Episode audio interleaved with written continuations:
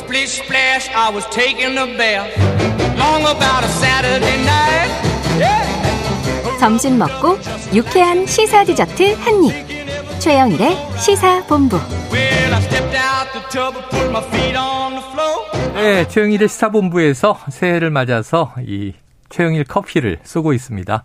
샵 9730으로 짧은 문자 50원, 긴 문자 100원. 의견 많이 전해주시면요. 저희가 추첨을 통해서 커피 쿠폰을 보내드리겠습니다. 자, 금요일 한 주 마지막 코너입니다. KBS 스포츠국의 정현호 PD와 함께 한 주간의 스포츠 소식을 정리해 보죠. 정 PD님 어서 오세요. 네, 안녕하십니까. 아이고, 이제 카타르 월드컵 이후에 네네. 본격적인 신혼 생활로 접어드셨어요. 그렇죠. 이제 새해를 맞아서 네. 이제 또 다양한 이벤트들이 많습니다. 당장 음. WBC부터 시작해서 어, 올해도. 아시안 게임 그리고 이제 아시안 컵까지 예, 올해도 이제 다양한 이벤트들이 네. 있다 보니까 저희 이제 요즘 홀수에는 쉬어갈 줄 알았는데 아. 어림도 없다.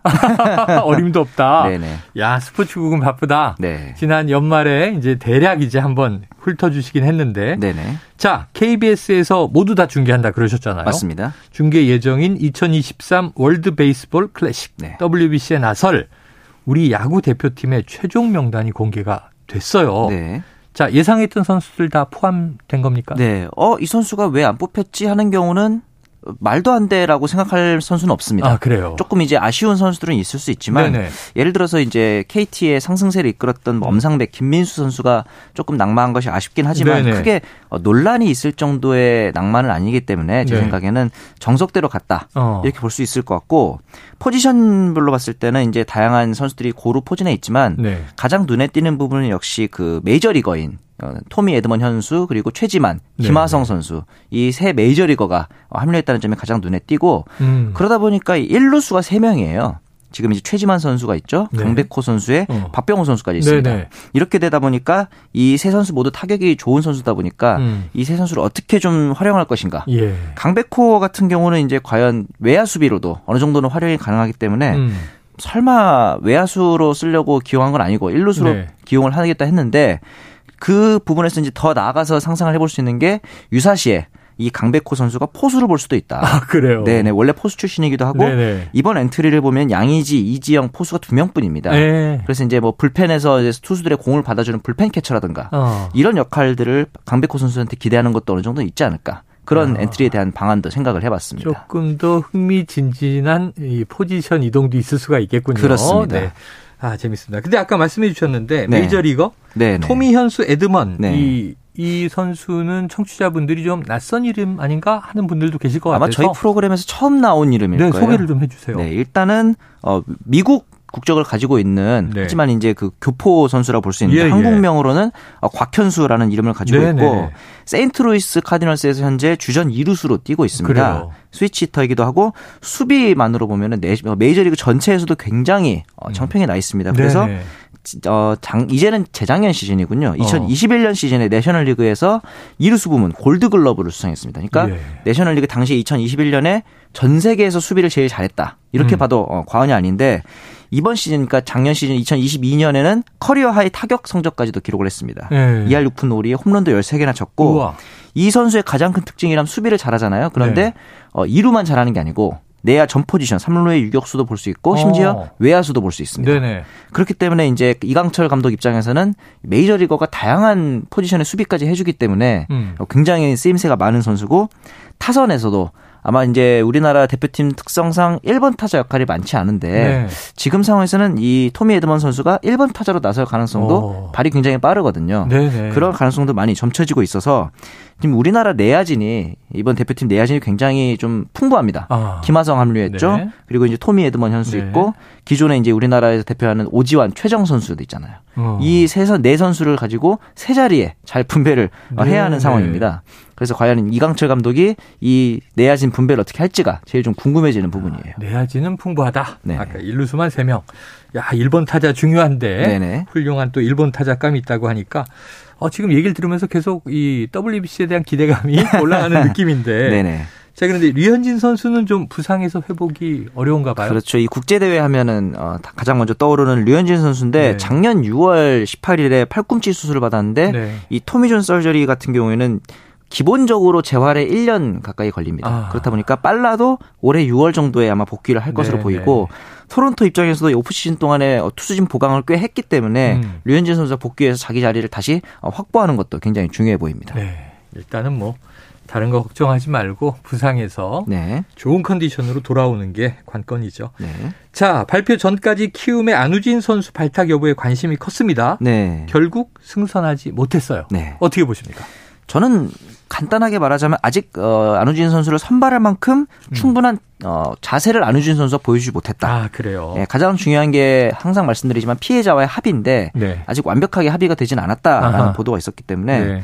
저는 이게 사실은 안우진 선수를 위해서 어. 오히려 옳은 결정이라고 생각을 하거든요. 네네. 좀더 확실한 태도를 보여주고 어. 모든 사람들에게 공감대를 이끌어내야 복귀했을 때 더좀더 네, 용서를 많이 네, 받고 네. 어, 좀 더 성공적인 복귀를 할 수 있지 않을까 생각은 듭니다. 그래요. 그냥 뭐 말씀하신 대로 대충 뭐 들어왔다가 그렇죠. 또 이제 또 구설수에 오르거나 맞습니다. 네, 그런 경우들이 과거에 많이 있어서 네네. 자 선수를 위해서도 옳은 결정이다. 네. 자, 안 선수가 잘 결자 해지하시길 바라고. 네. 자 이강철호 본격적으로 탓을 올렸습니다. 네. 지금 몇 면을 한번 분석해 봤는데 네. 우리 대표팀의 전력 정 PD님의 평가 어떨까요?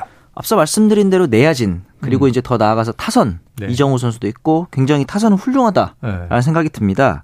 근데 이제 항상 느꼈지만 우리나라 대표팀이 과거 WBC라든가 베이징 올림픽 뭐 프리미어 CBS 잘할 때 보면은 이 롱릴리프라고 하는 우완 롱릴리프 네. 미들맨 소위 말하는 국민 노예 예. 이런 선수들의 역할이 네. 굉장히 중요했거든요. 맞아요, 맞아요. 베이징 올림픽 때는 윤석민 선수가 있었고 그렇죠. 과거 WBC 때 정현욱 선수가 있었잖아요. 이번에는 이제 그런 역할을 예를 들면 이용찬이라든가 음. 김원중 선수가 좀 해줘야 될 것 같은데 네네. 저는 여기다가 어, 박세웅 선수 롯데 그리고 정철원 선수가 이번에 또 약간 깜짝 발탁이 됐는데 어. 이 두 선수가 이 마당쇠 역할을 좀 잘 하지 않을까. 네, 네. 한국 대표 우리나라 대표팀 같은 경우는 정통적으로 이런 롱릴리프가 깜짝 네. 스타가 탄생하는 경우가 많았거든요. 아. 이런 선수들에게 좀 기대를 걸어보게 됩니다. 그래요. 그래서 과거에 이제 이 미들맨, 네네. 미들맨이다 네네. 이렇게 또 얘기하기도 했어요. 맞습니다. 국민노예라 그러니까 빵 터지네요. 네. 알겠습니다. 자, 다음은 프로 배구 소식으로 넘어가 봅니다. 네. 최근 역대급 오심이 연달아 나오면서 네. 논란이 일었다고 하던데 어떤 판정이었어요? 어, 지난 작년 20, 22일에는 12월 22일에는 도로공사와 현대건설의 여자부 경기에서 비디오 판독이 계속 번복되는 아. 사태가 있었습니다. 그래서 네. 이 도로공사의 김종민 감독이 미리 한 점 주고 비디오 판독 하라는 모양새였다. 그래서 어. 한마디 했다. 이렇게 인터뷰를 하기도 했고 네. 이어서 27일에 열렸던 남자부 KB와 한전의 경기에서도 네터치가 있었는데 네. 네터치가 이제 누가 봐도 화면에서 명백하게 나왔는데도 불구하고 비디오 판독을 했음에도 어. 네터치가 아니다라고 이제 심판들이 판정을 그래요? 합니다. 네. 그래서 이제 당시 후인정 감독이 굉장히 화를 많이 내면서 선수단 철수까지 어. 어, 지시를 하는 상황이 왜 있었거든요. 나중에 알고 봤더니 이 비디오 판독 센터에서 이 네터치를 판독해내는 영상을 받지 못했다라고 아. 이제 해명을 하긴 했는데. 결국에는 이 해당 경기 심판 3명이 모두 어, 징계를 세 경기 출장 정지 네. 징계를 받았습니다. 네. 본인들이 잘못을 어느 정도는 인정을 했기 때문에 음. 제 생각에는 뒤늦게라도 어, 잘못을 알았다면은 음. 수정하기 위해서 판, 비디오 판독이 존재하는 게 아닌가 네네. 그런 조금 아쉬운 생각이 들긴 했습니다. 그렇죠. 아이고 이게 오심이 네. 너무 이렇게 반복되면 경기에 대한 신뢰가 떨어져요. 맞습니다. 결국은 우리가 스포츠를 보는 것은 엄정한 또 판단에 있지 않겠습니까? 네. 자, 이런 와중에 흥국생명이 시즌 도중에 단장과 감독을 사실상 경질하는 상황이 벌어졌어요. 그렇죠. 이게 이제 사퇴라고 발표는 했지만 네. 구단이 가고자 하는 방향과 부합하지 않는다. 예. 그래서 사퇴한다라는 것은 사실은 구단의 입김이 작용을 했다는 거죠. 예. 권순찬 감독과 김여일 단장이 사실상 경질이 됐고 네네. 근데 사실은 어떤 방향성인지를 많은 팬들이 궁금해합니다. 지금 흥국생명은 정규 시즌 기준으로 해서 네. 2위고 관중동원 1위입니다. 네. 그렇게 잘 나가는 구단이 과연 방향성이 안 맞는다 그러면 구단이 원하는 방향성은 그러게요. 무엇인가라는 이제 생각이 들 수도 네. 있고 이에 관련해서 이제 김연경 선수랑 김혜란 선수가 굉장히 강도 높은 음. 비판을 할 정도였기 때문에 내부에서. 지금 예, 내부 안팎으로에서 내용이 많은 상태입니다. 네. 그럼 그 방향이 뭐예요? 정필님 보시기엔. 저도 모르겠어요. 방향이 궁금하네, 네. 방향이. 잘하고 있는 도중에 네. 단장과 감독을 방향이 맞지 않는다. 그렇습니다. 이렇게 경질하니까 음, 궁금증이 커질 수밖에 없죠. 네. 앞으로 또 어떤 그럼 이제 리더들이 와서 그렇죠. 어떤 방향으로 가는지 봐야 알 수 있겠습니다. 네. 자, 흥국생명 인기도 많지만 이 사건 사고도 많은 팀입니다. 네. 김현경 선수가 뭐라 그랬어요? 어제 경기 끝나고 굉장히 강도 높은 메시지를 전달을 했습니다. 아? 보통 선수들이 이런 이슈에 대해서는 침묵을 지키는 경우가 많은데 그렇죠. 윗선에 그 단장 윗선까지 구단의 개입이 있었다. 음. 경기에 대한 개입이 있었다. 그리고 그 개입 때문에 진 경기도 있었다. 어. 그러다 보니 다음 감독이 와도 우리는 신뢰할 수 있을까라는 의문이 든다. 어허. 굉장히 어 도수 높은 비판이라고 할 수. 있잖아요. 이러한 부분에 있어서는 이제 과거에 김연경 선수가 신인 때부터 있었던 팀이 흥국생명인데 네. 이 여기서 해외 진출을 시도할 때 흥국생명이 굉장히 비협조적으로 나왔던 부분 네, 네. 그리고 과거에 그 쌍둥이 이재영 이다영 예, 자매의 예, 학교 예. 폭력 사태 맞아요. 그리고 이번에 있었던 그 감독 경질까지도 전반적으로 이 흥국생명이라는 구단 자체에 대해서 네네. 선수들의 쌓인 감정이 드러난 게 아닌가 어. 이런 이제 주위의 내부의 시선들도 있었고 이런 강도 높은 비판 누가 할 수 있겠습니까? 김연경 선수만 할 수 있는 거거든요. 네. 맞아요. 맞아요. 그럴 것 같습니다. 예, 물론 이제 김혜란 리베로도 굉장히 고참 쪽에 있는 네. 선수기 때문에 할 수 있는 거고 이렇게까지 강도 높은 비판을 했는데 과연 흥국생명이 변할 수 있을까? 아. 팬들은 또 이제 경기장에서 선수들을 지지한다 이런 이제 플랜카드를 들고 네, 응원까지도 네, 네. 하는 모습이 있었거든요. 예. 과연 이렇게까지 좀 내홍을 앓고 있는 상황에서 흥국생명이 사실 20년 가까이 있었던 어떤 문제점들을 네. 근본적으로 개혁하려는 의지를 보여야 네. 좀더 흥행에 악영향을 끼치지 않을까, 이- 아니, 어, 네, 네. 흥행을 이어갈 수 있을까 그런 생각이 좀 듭니다. 아, 이게 뭐 차분하고 얌전한 팀이 뭐 이런 물의가 일어나면 이거 노이즈 마케팅이야 뭐야 뭐 이럴 수 있지만 한두 번이 안 아닙니다. 그래도 물의가 많은데 네네. 그것도 아닐 거고 참 네. 안타깝습니다. 자 지난주에 전한 병역 비리 소식에 이어서 이 네. 스타 플레이어 출신 해설위원의 불법 음. 스포츠 도박 의혹까지 불거진 배구계입니다. 네. 여러 가지 얼룩이 많았는데요. 많은 팬들이 경기장을 찾아주던 분위기 중에 음. 좋지 않은 이슈가 계속 터지고 있어요. 맞습니다. 상황 정리 한번 해주시죠. 이렇게 이제 병역 비리 소식 조재성 선수가 이제 시인을 했죠. 네. 그리고 해설위원 아직 밝혀지진 않았지만 불법 스포츠 도박에 가담했다라는 음. 이제 제보가 또 있었고 이번에 또 이제 단장과 감독 경질 사태까지 있다 보니까 네.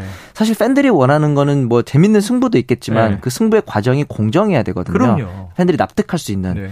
근데 코보 사실 프로배구가 이렇게 인기 를 끌게 된 지도 얼마 되지 않았습니다. 가- 갑자기 1위로 동락한 만큼 그 네. 이후에 언제든지 이렇게 추락할 수 있다는 조금 더 경각심을 가져야 네. 이 흥행을 좀 더 계속 이어갈 수 있지 않을까 하는 생각은 듭니다. 그래요. 자, 오늘 소식은 아쉽지만 여기까지 해야 되겠네요. 네네. 손흥민 선수가 마스크를 집어 던진 또 아주 신나는 장면도 있긴 했는데 네. 다음 주에 이어가 보도록 합니다. 지금까지 정현호 스포츠 PD와 이야기 나눴습니다. 오늘도 고맙습니다. 감사합니다. 자, 한 주가 벌써 다 지났네요. 이 금요일이니까 주말 날씨가 좀 따뜻하다고 하니까 잘 보내시고요. 최영일의 시사본부 오늘 준비한 순서 여기까지입니다. 저는 다음 주 월요일 12시 20분에 다시 돌아와서 뵙도록 하겠습니다. 오늘도 청취해주신 여러분 고맙습니다.